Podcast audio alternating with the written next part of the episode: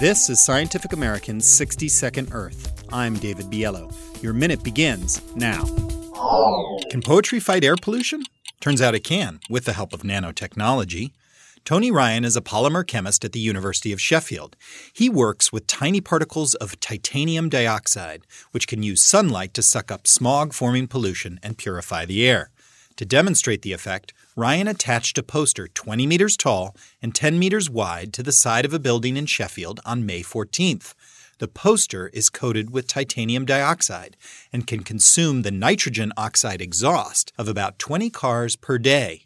He argues that every billboard could be similarly treated to suck up pollution at an extra cost of just a few hundred dollars.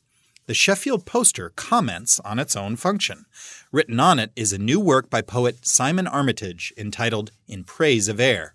I'll give him the final words. On days when thoughts are fuddled with smog, or civilization crosses the street with a white handkerchief over its mouth, and cars blow kisses to our lips from theirs, I turn the key, throw back the lid, breathe deep. My first word, everyone's first word, was air. Your minute is up. For Scientific American's 60 Second Earth, I'm David Biello.